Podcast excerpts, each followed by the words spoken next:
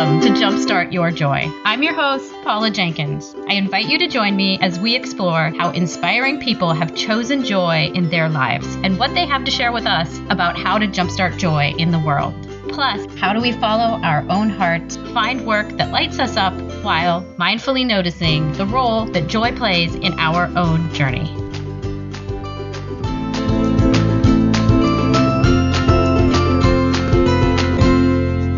Welcome to episode 66. This is Paula Jenkins, a life and career coach and the host of Jumpstart Your Joy. I'm super excited to have Danny Williams and Stephen Hundal, two actors from Every Christmas Story Ever Told and then some, join me this week. They are true multi passionate Renaissance souls and these guys juggle work and families and are putting on this amazing play to help support charities over the holidays. We talk about how they manage to do so much, how commuting can suck the life right out of you, what it's like to prioritize and balance your life. We'll talk all about the details of their show, and Danny gets me laughing so hard at the answer of the last question about jumpstarting your joy that I actually snort at the end of this episode when he talks about fighting naked. I really love getting to talk to both of them and had so much fun. I I just know you're going to love this episode about spreading joy during the holidays. First, I want to give you a big warm welcome and say thank you so much for listening. If you want to follow along with this episode and get all the links and other additional information, the show notes are on my website at jumpstartyourjoy.com slash episode 66. And if you like what you hear, and I sure hope that you do, and you want to subscribe, Jumpstart Your Joy is on all the major podcasting spots. So if you head on over to iTunes, iHeartRadio, Player FM, or Google Play Music and search for Jumpstart Your Joy, you'll find us there. I hope that you will hit the subscribe button. Do it. And please leave a review. Um, it really helps other people find the show and uh, gives them an idea of what you think about it too. An exciting announcement over the next couple weeks, I'm going to be sharing shout outs to some of my students, all of whom are launching or have launched their very own podcasts as part of my Jumpstart Your Podcast class. First, Vanessa Soto is the host of Doing It on the Side, a podcast that looks at how people fit passion projects into their very full time lives. She interviews people who work nine to five jobs and also have these amazing side gigs or hobbies. You can find her and her show at doingitontheside.com. Second is Ms. Lisa Curtis. and she just recently launched her show, The Mindful Retirement. It's a show about retirement lifestyle planning, and it is simply charming. I love the episode with Faye Kaplan, who is a hundred years old. It's the sweetest interview ever. You can find her show at themindfulretirement.com. And both of these shows are also on iTunes if you want to subscribe or find them there. I'll link up to all of that in the show notes. So, if you're thinking of starting your own podcast, you can sign up for my free podcasting fundamentals class at my website at jumpstartyourjoy.com, and you will be on the VIP list for when I enroll for the full Jumpstart Your Podcast class next year. And now, on to the interview with Danny and Stephen. Okay. Well, Welcome to the podcast. Today on the show, I have Danny Williams and Stephen Hundal. Welcome to the show, guys. So glad to have you both here. So, Danny, if you want to go first, uh, tell us a little bit about what things were like for you as a child. What were your early sparks of joy? Oh, my my early sparks of joy. Uh, I definitely have to say that it comes from kind of like performance, uh, if you will, right? Like seeing other people laugh and smile and I think some of the earlier places I saw that was initially, you know, going out and being in a position where people are laughing or enjoying or cheering you on. There's two specific instances that I can really recall. The first was probably soccer, right? When you go, you get the ball, you're driving, and yeah, I'm like, I don't know, under eight or under nine, and I score the goal, and like the team's all excited, and the parents are all cheering, and and you know it's like oh my god i did something. And look at the response that all of these people had and then you feel good about it and they feel good about it. So that was one. Mm-hmm. the other one it, it's kind of funny you know speaks to a lot of my character. Now i don't remember this per se because it was really in preschool but my mom raves about it all the time uh, and so like we're graduating kindergarten and you know we're up in front of everybody and so you know as people are going along and they're like, oh, well, you know, congratulations, Susie. When Susie grows up, she wants to be like her mom. Little Joey wants to be like his dad. Uh, David wants to be a firefighter. And of course, you know, Williams was the last name. So I'm always at the end. yeah. And so I'm the very last person. And they say, well, Danny aims a little higher. Apparently, when Danny grows up, he wants to be God. And everybody laughs, and I was like, "Oh, well, I just thought I should be something really great." So that's what I chose, and everyone's laughing. And so there's just two two moments that really I was like, "Oh, okay, you know what? I really like being in a crowded atmosphere. I really like mm-hmm. seeing other people smile and laugh." So that really was some of the early memories of it. I love it. Yes, I, I have to say that. I mean, I, for the audience, we know each other from uh, both being project managers, basically in marketing roles. But like, yes, I also love that. Like, I laugh, and that's like a point of connection, and I love it when other people like that's their connection point. So, and yeah. Stephen, how about you? What were what are some of your early sparks of joy? Well, Andy and I have a lot of similar interests, so it's probably going to sound like I'm just copying him, but uh, it's sort of the same thing. Just uh, that the feelings of accomplishment you get when you when you solve a problem or you you do something. So I played soccer as a young kid as well, and I remember the same thing. Uh, one point that stands out is my coach had been working with me on being a team player, passing the ball around, and all that. And mm-hmm. uh, we were actually losing a game uh, by one goal. And uh, he comes over to me at halftime and he goes, "Look, you've been doing a really good job at being a team player, passing the ball, but just go dribble through everybody and score a goal." so I did. so, you know, and it was great because we ended up winning the game. But just that that feeling that you know sometimes being a team player is great, but sometimes you just you got to be you and you got to do stuff. And and as well, you know, performing. I did I did plays in our church and and things like that. So I enjoyed doing that. And my mom always says I was the the class clown. My teachers always said I was the class clown clown making funny comments in class and stuff like that. And so, like Danny said, it's just a real joy when you you're performing or you're just being yourself and you are bringing joy to other people. Yeah, I also loved drama, so and improv especially. So, what? why don't you explain what you guys do now and kind of like and maybe allude to what you're up to for the holiday season? In my day to day life, I am uh, an IT director for my family's business, small to medium business. Uh, we're franchise owners for Carl's Jr.'s Jamba Juice and a new concept called Pieology, which is uh, mm. custom made pizza place. Yes. Um, very good, all very good stuff. My parents have been doing the Carl's Jr. stuff for 25 years. We just celebrated the, the anniversary of their first restaurant. So something that's deep seated in our family that has kind of affected our lives pretty much as long as I've been alive. You know, it's, it's a it's a joy to be in that family business. Uh, my parents are running it. I'm the IT director. My mm-hmm. sister is the marketing director. My brother-in-law works there. My wife works there. So that takes up a lot of time. you know, it's, mm-hmm. it's kind of tough because it's not just a nine to five job. You get to go home and forget about whatever you're doing. It's, I'm on call 24/7, so you know, get calls late at night, early in the morning when the register systems aren't working, and uh, things like that. Very cool. Yeah, and that's interesting. So, Danny, what is it that you do? uh, so, since the day that you and I had worked together at good old Tech CU, mm-hmm. uh, you know, building, redoing the website and the infrastructure of the whole company and, and really setting them off for continued success. You know, I've worked at several places uh, in Silicon Valley holding various roles from, you know, website uh, through marketing and, you know, working with product and global teams and even being the, you know, VP of marketing, a startup. Uh, I just got really tired of the commute. You know, it, it had a huge mm-hmm. impact. Having a family is tough when you have to commute mm-hmm. four hours a day. It's like, okay, those 20 hours a week are just completely gone. And, you know, kind of getting to the, the crux of the overall, you know, joy factor, right? The basis of our conversation here is you know, 20 hours a week when you have a family really limits the amount of joy that you can experience. In fact, it, all it does is magnify the stress. And so, yeah, I was really feeling that and really deciding at a, a particular juncture, you know, whether I wanted to continue doing that. And I had the offer for a CMO role, you know, more a little more closer and locally.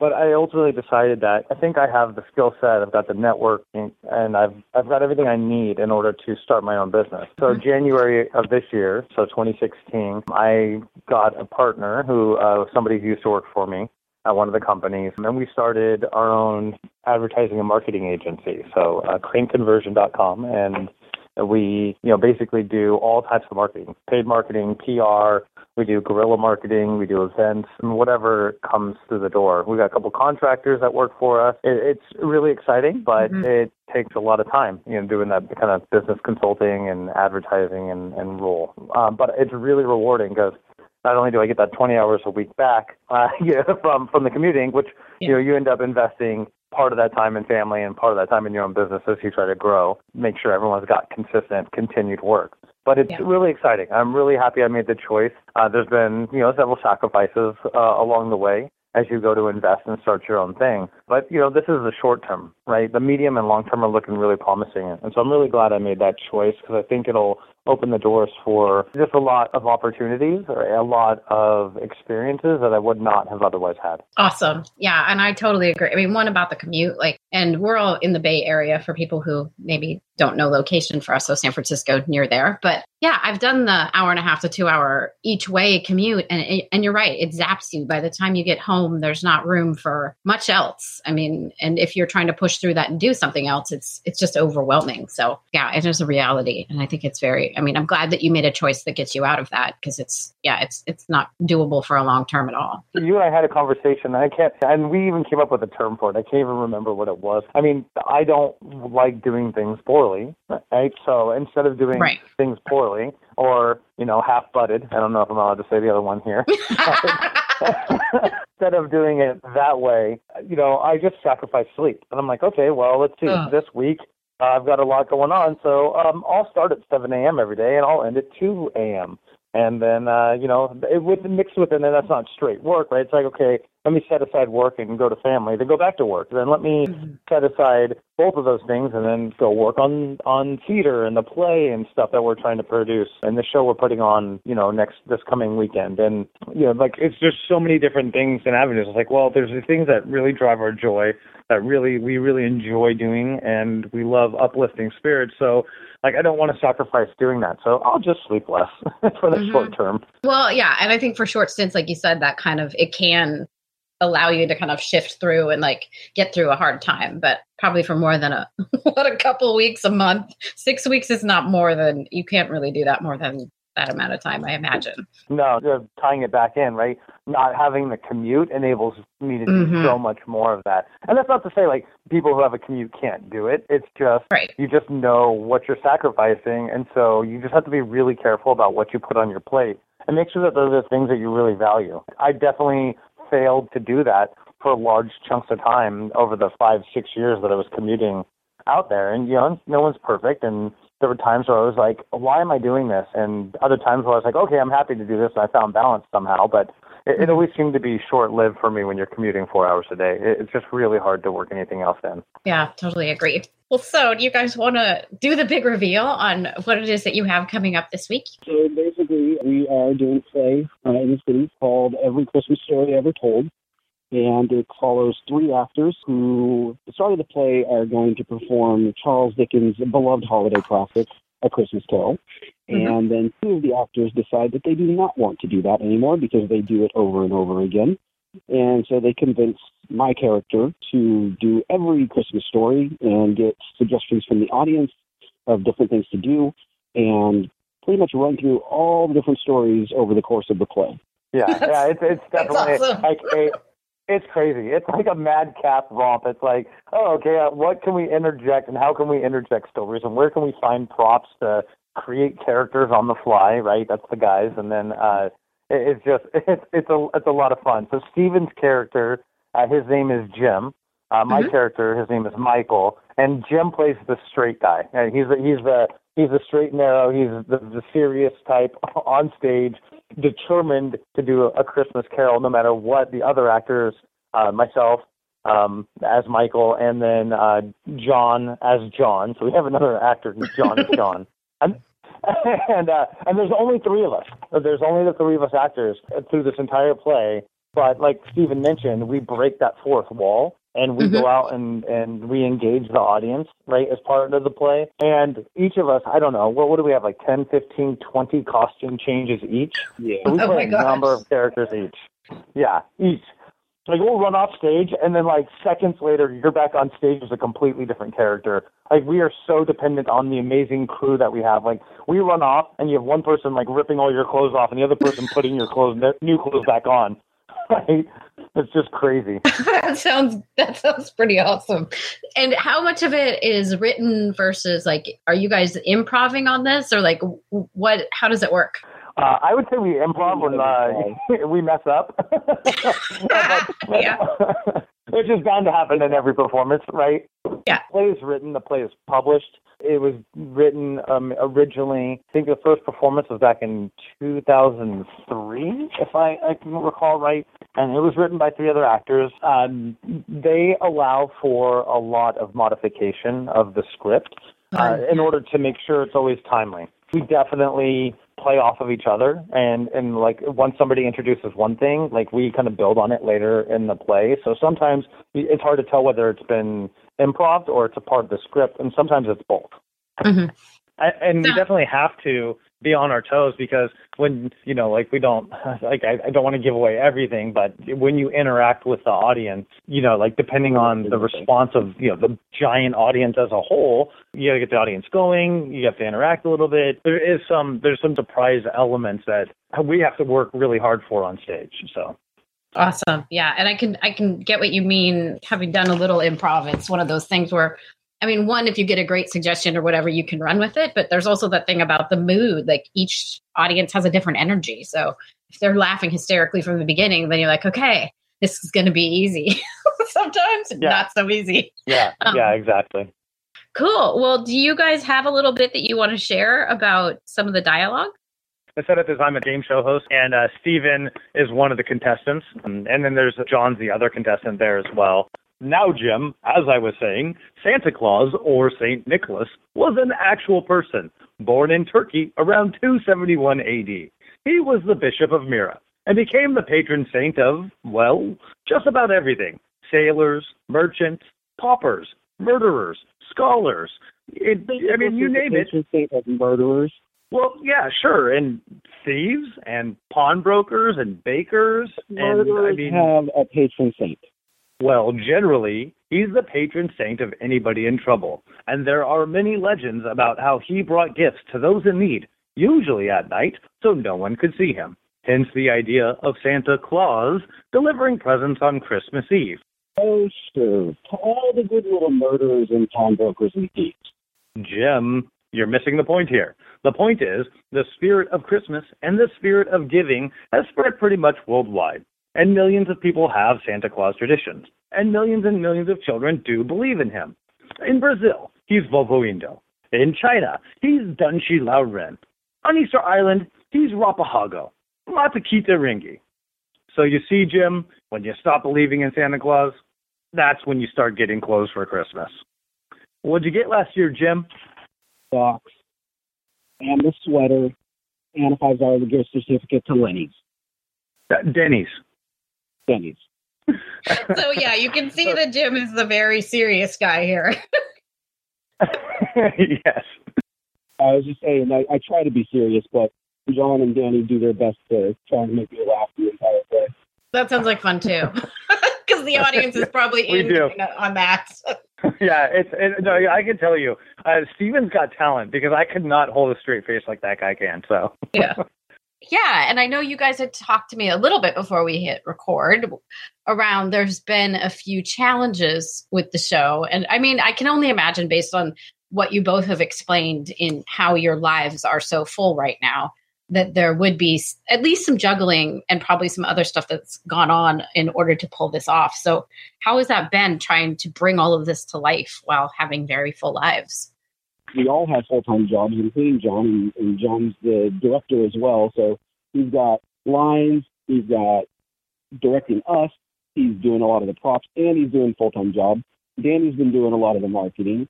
I've been just kind of running around wherever I can help. And on top of that, you know, day to day lives. We're all married. They have kids. I don't have kids. Uh, you it's, it's tough because we're not getting to to see our, our families a whole lot uh, right now. It's, you know, we come home from work, we to grab dinner with them, or you know, Danny and John might have to run their kids to soccer practice or ballet recital or something like that. And then we're right back at the at practice and rehearsals or doing props. And it's been hard to kind of keep up that that christmas cheer that normally comes along with the season. Yeah and i get a sense probably there's something about the priorities of like danny even when you're talking about commuting and like what are the priorities and making sure you're true to that. Is a little bit of that in your days uh, yeah, a thousand percent of that. Absolutely. I'm like, okay, what am I not going to get done today? yeah. Uh, yeah, and so the same thing. Like, you know, before I I, I take a a moment to talk about like you know the the challenges of that balance. Um, I mean, unfortunately, uh, John, who is our friend, right, uh, the other main actor and the director and co-producer of this play, like the guy's carrying a, a huge load. Mm-hmm. We definitely couldn't do it without him and you know, like Stephen mentioned, you know, he's got a, a very full life um, and a, a very a lot of responsibility outside of us trying to to pull this play together. I mean, in addition to all the stuff he's doing, he's very creative, very smart, uh, very driven, um, and he has a vision, right? And he drives us towards that vision, and it comes off really well. We did the play six years ago to a packed house um, for each performance, and people left. And I mean, even for the past six years since the last time we did this play, we'll run into people who saw it six years ago and they ask, when's the next time you're doing that again? That really made that time of the year really special. We would love to come see it again. And so that's the kind of impact and joy that kind of drives us. And so, like, okay, you know, let's do it again.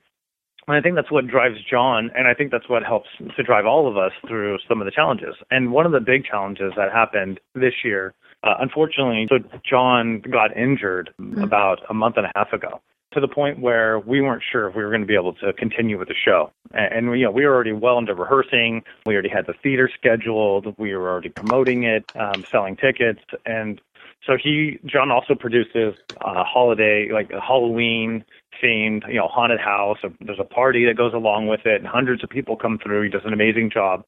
Well, while building that set for the Halloween haunted house, there was uh, this load of wood that got knocked off of a shelf and it fell and it hit his hand and it broke his hand to the point where it required surgery and pins and him to be in a cast.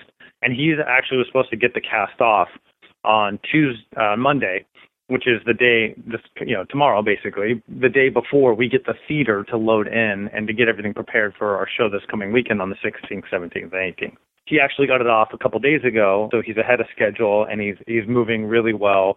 And so, but we had to make the decision of like, okay, there was all these pieces that we were going to do that we added to the show that we had to remove because he just he literally couldn't move his hand, and and mm-hmm. so all of those pieces were removed. It, it was a lot of stress on all of us to try to figure out how we were going to do it. We're bringing it to the city. We want to bring joy to people's lives, but is the show going to be worthwhile? And there was a lot of questioning going around between all of us. It, I, not there weren't hurt feelings, but I mean there were definitely everyone was definitely a little upset because you know here we go with what we're trying to do, produce a show, and it felt like everything was working against us. Yeah. Um, and so but we we we kind of after some hard conversations some very you know i'd say emotional moments tear filled you know tear filled moments right and you got got the three of us who are up here acting and doing drama but i mean there's some real drama going on and you know, we decided that hey, you know what? There's a reason we did this. Um, we, we want to uplift spirits. We want people to to give thanks um, for this time of the season for each other and the things that can bring them joy. And this is one of the ways that that we can really contribute to that uh, outwardly. And so we decided to go for it, and then we'll just we'll make it the best we can. And we've been blessed um, with rapid healing from John. We've been blessed in a number of other ways. So I, I'm just I'm I'm really thankful for for John pushing through it because I know he has physical pain. I mean, he had physical pain for a month of us doing rehearsals and to make sure we could do the pieces for when he got the cast off and push through that physical pain in, in order to make sure that the show was going to be everything it, we wanted it to be for other people. Um, yeah, so it's a real challenge there. Yeah, well, and sounds like I mean, and I use the term resistance not just in like a a thin way, if you will. But like lots of times when we're following our hearts and doing what we know we need to do or something, we're following joy in some way. The universe, in some crazy way, will throw this huge amount of resistance, right? like, and I love that you guys took the, the, the courageous stance to basically say, um, no, like we see what's happening here, but there's something else that's basically more important. And I don't, i don't and again, yeah. I don't mean that to be like a, a thin dismissal of what happened with John at all, but like you can tell that that you guys really like this is something that you bonded together, and I, I imagine it's something that that spirit will come out when you're on stage together of this mindful decision to really follow joy. No, it does. And, and here's the amazing thing is like, despite that, you know, we had um, a rehearsal network. We did the show six years ago, right? And we did mm-hmm. months of practice. We've been doing months of practice here. You would think we would be tired of this story. Uh, there are times like we're on stage and, you know, it's just the three of us there running our lines, running the pieces. And like at any given time, just one of us just dies laughing. we just are so enjoying each other's company. We're enjoying the piece, the written, the way that uh, we're interpreting it um, and what we're bringing to the stage, just the interaction we can imagine, and, and the response the audience is going to have, and, and, we just die laughing. Like, and it's like it makes it it makes it worth it. And look, I, I can tell you, there's a number of times I I think I wanted to quit. Steven's probably the same, you know, and but we we didn't. And stuff. Now bringing bringing it back around, not forgetting, you know, the question that it asked is, you know, part of that was, well, it's a really hard balance because now, you know, John is he's got a you know a broken hand he's out in surgery, right? He's not able to help, and we definitely need his help in, in terms of like building the set because we did all this ourselves. We're not getting paid to do this. Like the money mm-hmm. to put the show on, right, is coming out of our pocket. Ticket sales go towards like a nonprofit, and then uh, you know, kind of paying back our initial investment.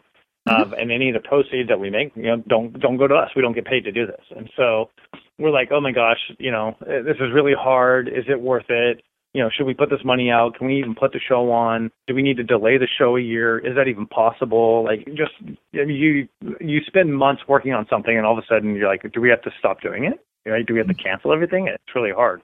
And so part of that is you're looking at your family, and I've got two daughters, and so my youngest daughter yesterday is in the Nutcracker, and so she plays two different, you know, small roles. You know, she's only six, but very cute as a as a mouse um, with boxing gloves on, and as uh, you know, one of the I, I, oh my god, I can't. I think it's Rose Hips. I can't remember if it's the Rosebud or Rose Hips. You know, one's the, one's the boys, one's the girls. But um, she does the other one. She opened yesterday, and so I've got her doing her rehearsals, and she her performance started yesterday and runs all the way through my performances.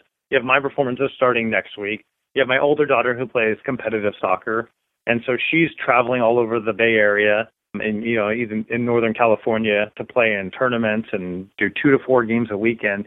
So you're trying to juggle taking a taking the kids to their ballet rehearsal and then taking them to soccer right? And thank god for my wife because there's no way we'd be able to do this besides the fact that she has her own business right? And mm-hmm. you know does that as well. So in between all of us we're incredibly busy but somehow you know we're able to work it out and say okay you know, look, her one daughter playing soccer is really important, and we don't want to miss that. Like that's the whole, you know, the whole purpose that we're driving her, and that's her passion. Okay, the other mm-hmm. one's ballet. Okay, well, we're not going to miss anything she's doing.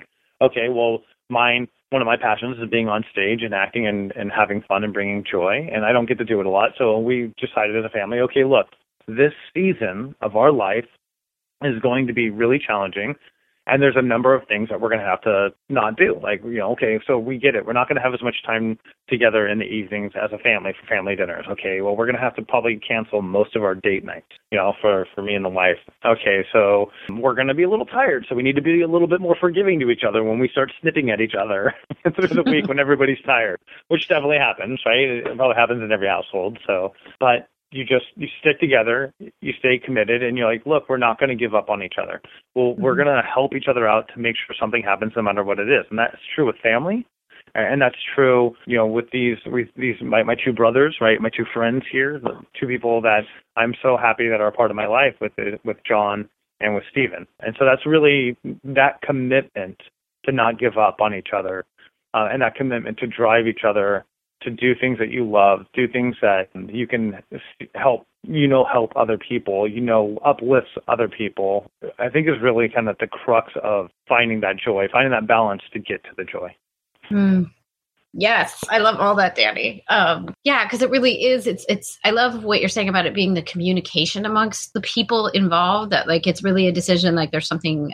There's a greater good. There's a bigger vision, and a greater desire for everyone to follow joy and have joy in their lives. That you guys are all saying yes to that, and and by doing that, it sounds like there's a strengthening, or I, I, know there's a strengthening of the family bond because you each are uplifting each other, and it sounds like there's a great fa- uh, a, a family like bond with you and and Stephen and John too, where you're all saying yes to the same thing, and we're going to make it happen, and we'll figure it out as we go because we're always yeah. going to get a few curveballs. Yeah. Yeah, yeah, absolutely. Stephen, did you want to weigh in on in any of those thoughts? The only thing I would add is every time that you know we get down on ourselves or we're just not feeling great, something happens that just brings us back to it. And mm-hmm. either you know we we're doing rehearsal and something that we never thought of before, or the way that somebody says a line hits us, or something in our outside lives comes in and, and brings joy to us. And one thing that comes to mind is uh, I don't know, Danny, if you can relate the story about your two girls having a conversation about me at the dinner table that one night. yes. so, uh, as part of the play, you know, Stephen plays a number of characters. Uh, one of the things we do is take suggestions from audiences, and, and almost every year, every time, you know, somebody says, you know, something about Santa um, and Rudolph and and kind of what happens around the elves. And so we do a bit that's all centered around Santa. And so Stephen right? Plays Santa Claus, and of course, as Santa Claus, uh, he has presents to deliver, so he's very business driven. The elves are, are are John and I, and you know we're doing whatever elves do, which aren't always focused on delivering toys.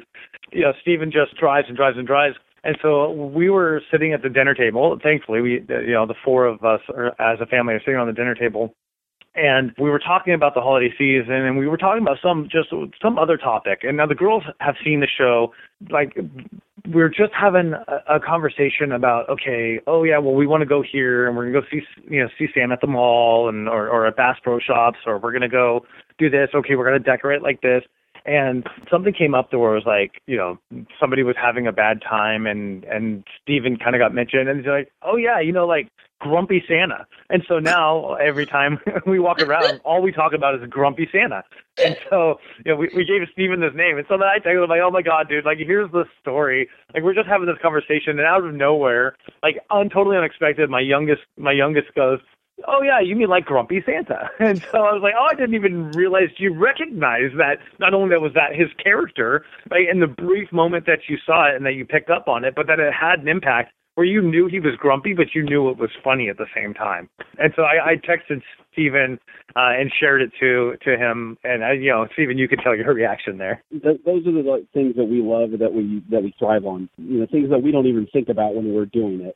Mm-hmm. I, I don't think one of us ever called me Grumpy Santa uh, at any point during the play. So you you hear those little things, especially from from children who are who are so young. And even though there's some dialogue that children aren't going to understand, that you can still make them laugh, bring them joy, uh, just through you know small interactions and, and a little bit of uh, slapstick comedy. I love it. Yeah. That sounds like that is one of those moments too that like it sounds like it'll be uh, part of the what this the Christmas story for you guys, Daddy, like through growing up, basically. Like now Grumpy Santa is a thing, which is so awesome. Yes. Yeah, exactly. Like we we've got this whole like yeah, we've got this whole history, right? It's like this this big inside family joke now where it's like, oh, oh, if, you know, if someone's if someone's kind of being grumpy, but they don't really need to be. It's kind of like, oh, oh, who's being a grumpy Santa today? I love it. so yeah, so you want to share where can people find out more about the play if they want to go see you guys? Where do they get information on your performance? Yeah, so they, you can go to the website. So it's xmascomedy.com, um, mm-hmm. and they'll redirect you to the nonprofit organization, which is Landmark Musical Theater. Now, it is only one weekend in San Francisco, and it's at the Children's Creativity Theater in Yerba Buena Gardens, um, which is right next to the Metreon. So there are matinee shows available with uh, tickets for you know kid prices, and it's very affordable. I mean, the the tickets range from fifteen dollars to forty dollars for the you know, the front row seat. And smaller theater, it's about 165 seats. Uh, so everybody, like any seat you get really is a, a good seat. So yeah, if people want to come to the show, we would absolutely love to have them out, uh, for them to come and say hi, let us know you heard us on the podcast so we can tell Paula, um, and just let us know that, you know, if there's anything that particularly moved you about the show or, or this conversation. I mean, these are the types of things that we love to hear. Um, and encourage us to keep trying to push through all the stuff that gets thrown at us that stops us from trying to like display the joy that we have to others. Awesome. And I will link up to all that and give the dates and times all listed on the, the show notes too over on my website if you're unfortunately commuting or, or otherwise unable to write that stuff down right now. Well, cool. We've already talked a little bit about balance. Um, but I don't know, Stephen, how about you can start on this one, but what does balance look like for you and how do you maintain harmony in your life? I have to section things out. I, I can't try and do everything at once. I mean, that's pretty much the definition of right? So, mm-hmm. you know, if I'm at work, I'm, I'm trying to focus on work. I'm not trying to uh, do two things at once and, you know, on one computer screen working on stuff for the play and on the other screen doing work stuff. And, you know, I've got to be focused. And it is kind of challenging being on call. So, you know, if I'm in the middle of practice or something like that and my phone goes off, you know, if I go off stage real quick, I might check it just to see if it's an emergency. If it's not an emergency, then I have to just say, okay, I need to focus on the play right now, and I can get back to them. But if it is an emergency, then you know, I, I do, you know, sometimes have to, to take the call right away. So that's as far as work. With personal life, uh, with my wife, it's uh, being very open and communicating with her pretty much everything, um, trying not to commit to extra things without talking to her first. You know, every you know moment that I have spare, you know, trying to spend that with her, uh, not playing video games that I like to play or uh, going out and doing something with a friend or something like that. Just saying, okay, I, I just need to spend time with her. Let's go out to dinner. Let's watch a movie, something like that. But I think the most important thing to her is, is kind of communicating, making sure she feels like she's part of this as well, even though she's not in the play, that she's, you know, part of it as, as we are a team. So just saying, hey, Danny needs me to go over and go be with the painters at four o'clock. So uh, is that cool with you? You know, do you have any problem with that? And if she does have a problem, I hope she knows that. I think she knows that she can tell me that, and I'll be like, Danny, I'm really sorry, but I can't make that today. So that's kind of how I try to keep it balanced is just communicating it and staying focused at the, the task at hand. I love that. Yeah, I think communication is so important, and I love that you've you voiced that you make it a question instead of it just being, a, uh, uh, you know, a pronouncement. I've, I've found that in yeah, my exactly. own in my own marriage, like that's been really helpful. Where my husband Sean, we both ask for the things that we want to do, not just like, mm-hmm. hey, I'm going to go do this. It's always the the question of, will this work? Can we make it work? You know, so I love that you brought that up. Danny, how about you? What does balance look like, and how is how does harmony work in your house? Mostly crying. Yeah, a lot of crying. no, I'm, I'm kidding. I'm kidding. I'm kidding. Mostly kidding. I'm kidding. Uh, so uh, yeah, and I, I, did allude to this a little bit earlier, um, and, and, it's a lot of uh, forgiveness. Honestly, all of us, you know, are, are going to get tired at one point. We're going to forget, um, and so I think that the the heart of that is forgiveness, and then uh, I think the second thing is a little bit of sacrifice, right? So one of the things I usually do, and and not instead of the play when I'm not doing play stuff, um, is I usually play soccer, uh, you know, recreationally now, but I used to play pretty competitive. Earlier, uh, a year ago actually, I had reconstructive surgery on my ankle. They put the leg back together, the foot back together. Um, I have plates and screws, and the doctor told me I'd never be able to run again. Um, I was in a wheelchair for you know the first three months of this year. I never thought I'd be able to even get on stage again, so it was really hard. So you know, part of the ability to be able to get back up and to do those things and to do physical therapy like I did to get through it um, and to start playing soccer again, you know, made me really excited. But I knew I couldn't do both. You know, five years ago, sure, but you know, my body can't hold up to that anymore.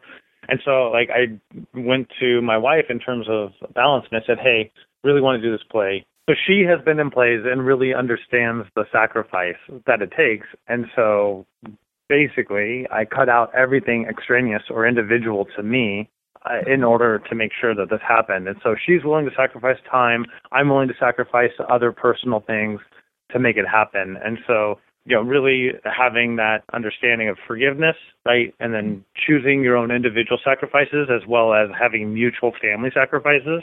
And those are things that I think really protect our ability to take that joy, to get through the hard times, and, and to really push forward. Um, and that's how we, I mean, we tend to manage it together as a family. Now, and I totally agree with what Steven said. Like, I'm horrible at multitasking. Uh, like, I, I don't actually think anybody's really good at it. You know, my own personal thing. I, I just think, I think, yeah, sure, you can get a lot done, but none of the things you got done are, are as good as they could have been had you mm-hmm. focused individually on one thing.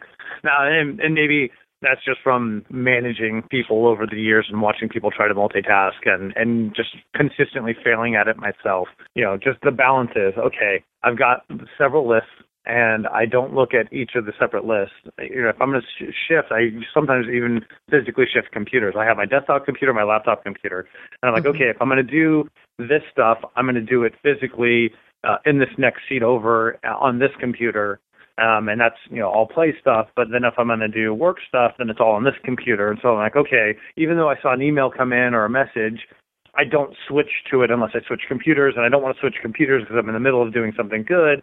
And that's my own personal process, and it's probably excessive for a lot of people, but it helps me get stuff done quickly and with quality. So, I like that. I think there's something really nice. I mean, having been in an entrepreneurial space myself, like there's something nice about you're actually setting the stage, if you will, for this is the work time and this is the play time. Like I think there's something brilliant about that because fully agree, multitasking is just like a myth. That doesn't that isn't really very good probably for anyone. Um, yeah. Okay, so that, that physical. Yeah, I like the setting the stage comment you had because it, I mean that's yeah. true for the play, but that's really mm-hmm. true in my personal life. Like, so here's the thing: I my commute is probably 10, 15, 20 yards from my bed to the garage because I set up my office in the garage. Yeah. And so uh, I I don't I I actually try to go through a transformational process where I'm like, okay, you know, I I read this a long time ago. It's like, okay, if you're gonna work from home, uh, well, maybe you're gonna sit around in your pajamas. Well, uh, go and put your shoes on at least, right? Get yourself in the space that you're doing, going something and changing. So I actually fully get dressed for work, right? You get ready, you get fully dressed for work. I come into the garage. The space that I work is you know unique to my work that I do. So when I'm here, this is my work area, and so um, as such, right, it helps me to put me in there. It's like, oh, okay, the stage is set for this part of the play. This is the role I'm currently playing. Let me do that successfully. Yes, I love that. It's so true because it's easy just to phone it in, if you will, from the couch. And but then, it, yeah, I think there's something really good about getting yourself in the mindset and this actual physical space of it being like, this is what I'm doing here and now. Yeah, fully agree. Cool. Well, let's jump to the, the last question. Um, and we can start, we'll jump back over to Stephen. So, what are three ways that you can think of to jumpstart joy in your life, in the world, or in other people's lives? Serving others, uh, definitely. I, I don't think I know of anybody who ever said they did something for someone else that it was just the most awful thing in the world for them to do. Uh, you know, it, it's just something as small as you know paying for somebody's cup of coffee in the drive-through behind you, or you know, paying for groceries for someone who looks like they're they might be using food stamps or having trouble finding their wallet or something like that. So definitely uh, serving others. Uh, it mm brings them joy as well as you. Second, taking taking little things for yourself. Uh, just you know, something that brings you joy that is you know, it's not going to affect anybody else, but just just a little thing like you know, treat yourself to an ice cream or or something like that. And then just Uh, and I guess sacrificing time or you know something something that maybe isn't going to bring you joy, but it's going to bring someone else joy. I think that that in the long run will will come back to you and, and make you feel a little bit better about yourself, even if you might not be having joy in the moment. Yeah, it's almost like a almost a, a pay it forward kind of thing. Yeah, yeah. So you know, the first thing I was talking about that's like that's like you know, oh, I'm going to pay for this guy's coffee. Yeah, that makes me feel good. I know I'm helping him out or whatever. Yeah. The third one, it might be something that you know is the right thing to do, but you're not going to get any payback for it immediately. You know, yeah. it's just something you're just saying, I'm, I'm doing this because I know it's the right thing to do. And even if they're not appreciate, appreciating it right now, hopefully, you know, when they go back and look at it later, they might, they might uh, be affected by it. Yeah, I love that. It's a very altruistic spirit there. And Danny, what about you? Three ways to jumpstart joy in your life, in the world, or other people's lives. Uh, so, so you, I mean, Stephen got, I mean, nailed, Stephen nailed it, right? He, he got some really good ones. And, and I'm glad I'm glad that you give me the challenge of going uh, second because of course you know you feel the pressure to add three new ones. but don't Yeah, worry, I think I can do it. it's always hard when there's two guests because yeah, somebody gets some of them first. But yeah, Yeah. Thanks, Stephen. Yeah. so no, but really, so, I love you too, man. I love you too. So so uh, so here's uh, so here's what I've done. So I on any given day of the week, I'm doing a business consulting call, you know, for my professional life. And uh, when you're going through that, you're going through all the challenges of. And I work with a lot of like entrepreneurs and startup startups. And uh, as people are going through their challenges, I mean, they come across all kinds of stuff, and it always delves into some kind of personal. And so there's a couple things that I, I've learned in working with people for how I can help like, create joy for them or create joy for myself and get through tough situations. And so, so these are you know three kind of things that I do to try to help ensure that I continue that joy or to bring joy to others. Um, so one of them is like when you're on the phone with somebody or you're talking to somebody, smile, right? Smile through the conversation. And it can take a hard conversation and it ensures that if you're forcing yourself to smile, I- it's really ha- hard to have a bad tone, right? And then your your inflection changes, and that can really change the conversation. And people will be like, you know, I'm really glad I got to talk to you today, because even though we're going through a hard time, or even though you're helping me through a challenge in my personal life or my business life, like you're doing it in such a way that like I just I just want to talk to you. I want to connect with you, and, and so it really helps um, for you to communicate that genuineness to somebody else. So smile right? Like, and it's it, it seems like a simple thing, but it's not. It's not easy to do all the time. Um, don't get stuck, right? So one of my rules in life is don't get stuck, Mm-hmm. and, because that's where a lot of frustration comes from, right? And and there's a, there's a couple things that I think I think is a pretty deep kind of saying, and the reason is it's it reveals vulnerabilities right? And it's pretty deep seated. So if you get stuck, you're going to get frustrated. It doesn't matter what you're really doing. Um, and so uh, going back to kind of the business calls, like people come up against a challenge and then they get stuck. And I'm like, look, I said, we have regularly scheduled appointments to go through this business process and coaching. We have a meeting next week. I said, uh, you know, two weeks ago when we scheduled a meeting for today, I let you know if you get stuck, like if you're not sure what to do or something's not working, give me a call. Like give me a call, send me an email, text me, whatever the case is. Just don't get stuck. I'm here to help do some of the lifting for you. Mhm. And so I think a lot of times people are like, no, I can do it myself. And then they get stuck because they're not good at it. It takes too long. There's unex- they're un- like just not sure what the next step is or, or how to help. And instead of saying, oh, well, I could really use some help, um, they dwell on it, right? And then you start, Yeah. oh, well, you start coming up with all kinds of excuses. Well, I was busy or, well, I'm not that smart or, you know, I just, I, I just didn't know how to do it or I didn't have time or it's not as important. And really it is, and it's causing frustration. And what happens is people don't want to admit the vulnerability that they have. And so they don't want to say, oh, I, I just, I, I just don't know what to do next. I need help because they, they feel like they're going to be judged. And it's like, yo, look, there's no judgment. Like, if you need help, I need help with all kinds of things. So if you need help, just ask. Don't get stuck on something. Ask somebody for help. It's okay to be vulnerable, right, in the right way. And if somebody takes that vulnerability and mistreats it, right, then then try to turn their joy around, right? There's an opportunity for you to smile back at them on the phone and say, hey, or you know, or even in person, right? And uh, it- it's just, I don't know, it's there's just a number of things there Yes. that are really deep seated, and and don't get stuck, right? Anywhere, anything you're doing in life, don't get stuck. Ask somebody for help. Be aware of the frustration. Be aware that there's a vulnerability there, and be okay with it, right? Mhm. We're, we all have to learn, and we can't forget to continue learning. Um, and that will really help you to f- continue to feel that joy and focus on the things that do make you really happy. Like that sense of accomplishment is what it really ties into, and being having something accomplished is one of the um, best feelings of joy. Right? You're like, I got something done. Like I did it, and even if I needed help, I still got it done, and I learned it. And now I know how to do it next time. I love it. Yes. And that's like, that answers an entire podcast episode all in itself right there. I love it. Yeah. Yeah. well, feel free to feel free to call me on that. I I, I mean that's just I deal with that that every day. So uh, I I mean I love helping people in terms of that one. So Yeah. happy to have a continue have another conversation. I do have a back, third Miss- one for you. Mr. Williams. Yes. Go ahead. Thanks.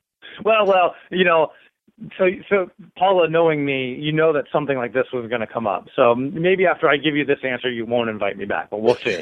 um, so in terms of joy, right? Uh, I'm going to take it to the relationship level, and so when you think about relationships, right, and you think about like especially in marriage, right, you're going to fight. You're going to fight with your spouse.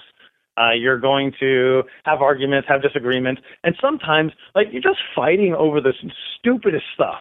Right? It's just totally asinine. You're like, why? Why? Are, not only why are we fighting about this? Why are we even talking about it? And so you know, sometimes there, there are good reasons to have a discussion uh, to try to keep it from being heated. And but there is a good way to figure out whether it's an important discussion or if it's a meaningless discussion, right? So here's what you're going to do: if you're going to ever fight with your spouse, right, the rule is you have to do it naked. Okay? Anytime an argument starts, you'd be like, all right, that's it. Okay. If you want to argue with me, if you want to fight with me, we both have to get naked. Because if it's not that important, you're going to end up in the bedroom doing something different. And there you go. There's all kinds of joy for you. So fight naked, people. Fight naked. Oh, my gosh. oh, that is some hardy advice right there. Thank you. Wow. oh, my gosh. Okay. I have to recompose myself. Um. well, hey, give it give it a try. All right. Next time, right. next time, Sean. Next time, Sean will have to have a stupid argument. Be like, all right, I'll argue with you, but only if we're both naked. and there you have it. Yes. Um. Well, because there, I I love what you're saying not specifically about fighting naked, but but I, what I was thinking of as you started it was that there's those fights where you find yourself even like really heatedly, and I don't know about you, but there's been times when I feel like I'm almost about to start laughing because I can't remember why we started fighting. So yeah, exactly. I think, I think changing it up would help that that moment. Um, yeah. so thanks you guys so much for being on the show. Um, I, I am so excited for your show and wish you guys the best of luck and happy, happy holidays. Thank you, Paula. Happy holidays to you and everybody who's listening too. Thank you, Danny and Steven. I'm so glad that you guys are on the show. Thank you for bringing so much joy to everyone's lives. To get all of the links or find out more, head on over to the show notes at jumpstartyourjoy.com slash episode 66. You can get the links for every Christmas story ever told and then some, along with the links to get tickets to the show. It's running this coming weekend, which is December 16th through 18th, 2016, in San Francisco. I will be in the audience on Sunday, the 18th, and I would love to see you there. Be sure to stop on by and say hi if you happen to be there. Next week, in episode 67, I will be doing a solo cast on joy in uncertain times. I feel like the last few weeks with the Trump election and other unsettling world events that it's been just harder than ever to tap into joy. I'm going to share my thoughts on how to look at joy even in hard times and and even when it feels like there's so much else going on and why following joy now is more important than ever. So, I hope you'll come back for that one. I will see you guys next week. And until then, I hope that your days are filled with so much joy.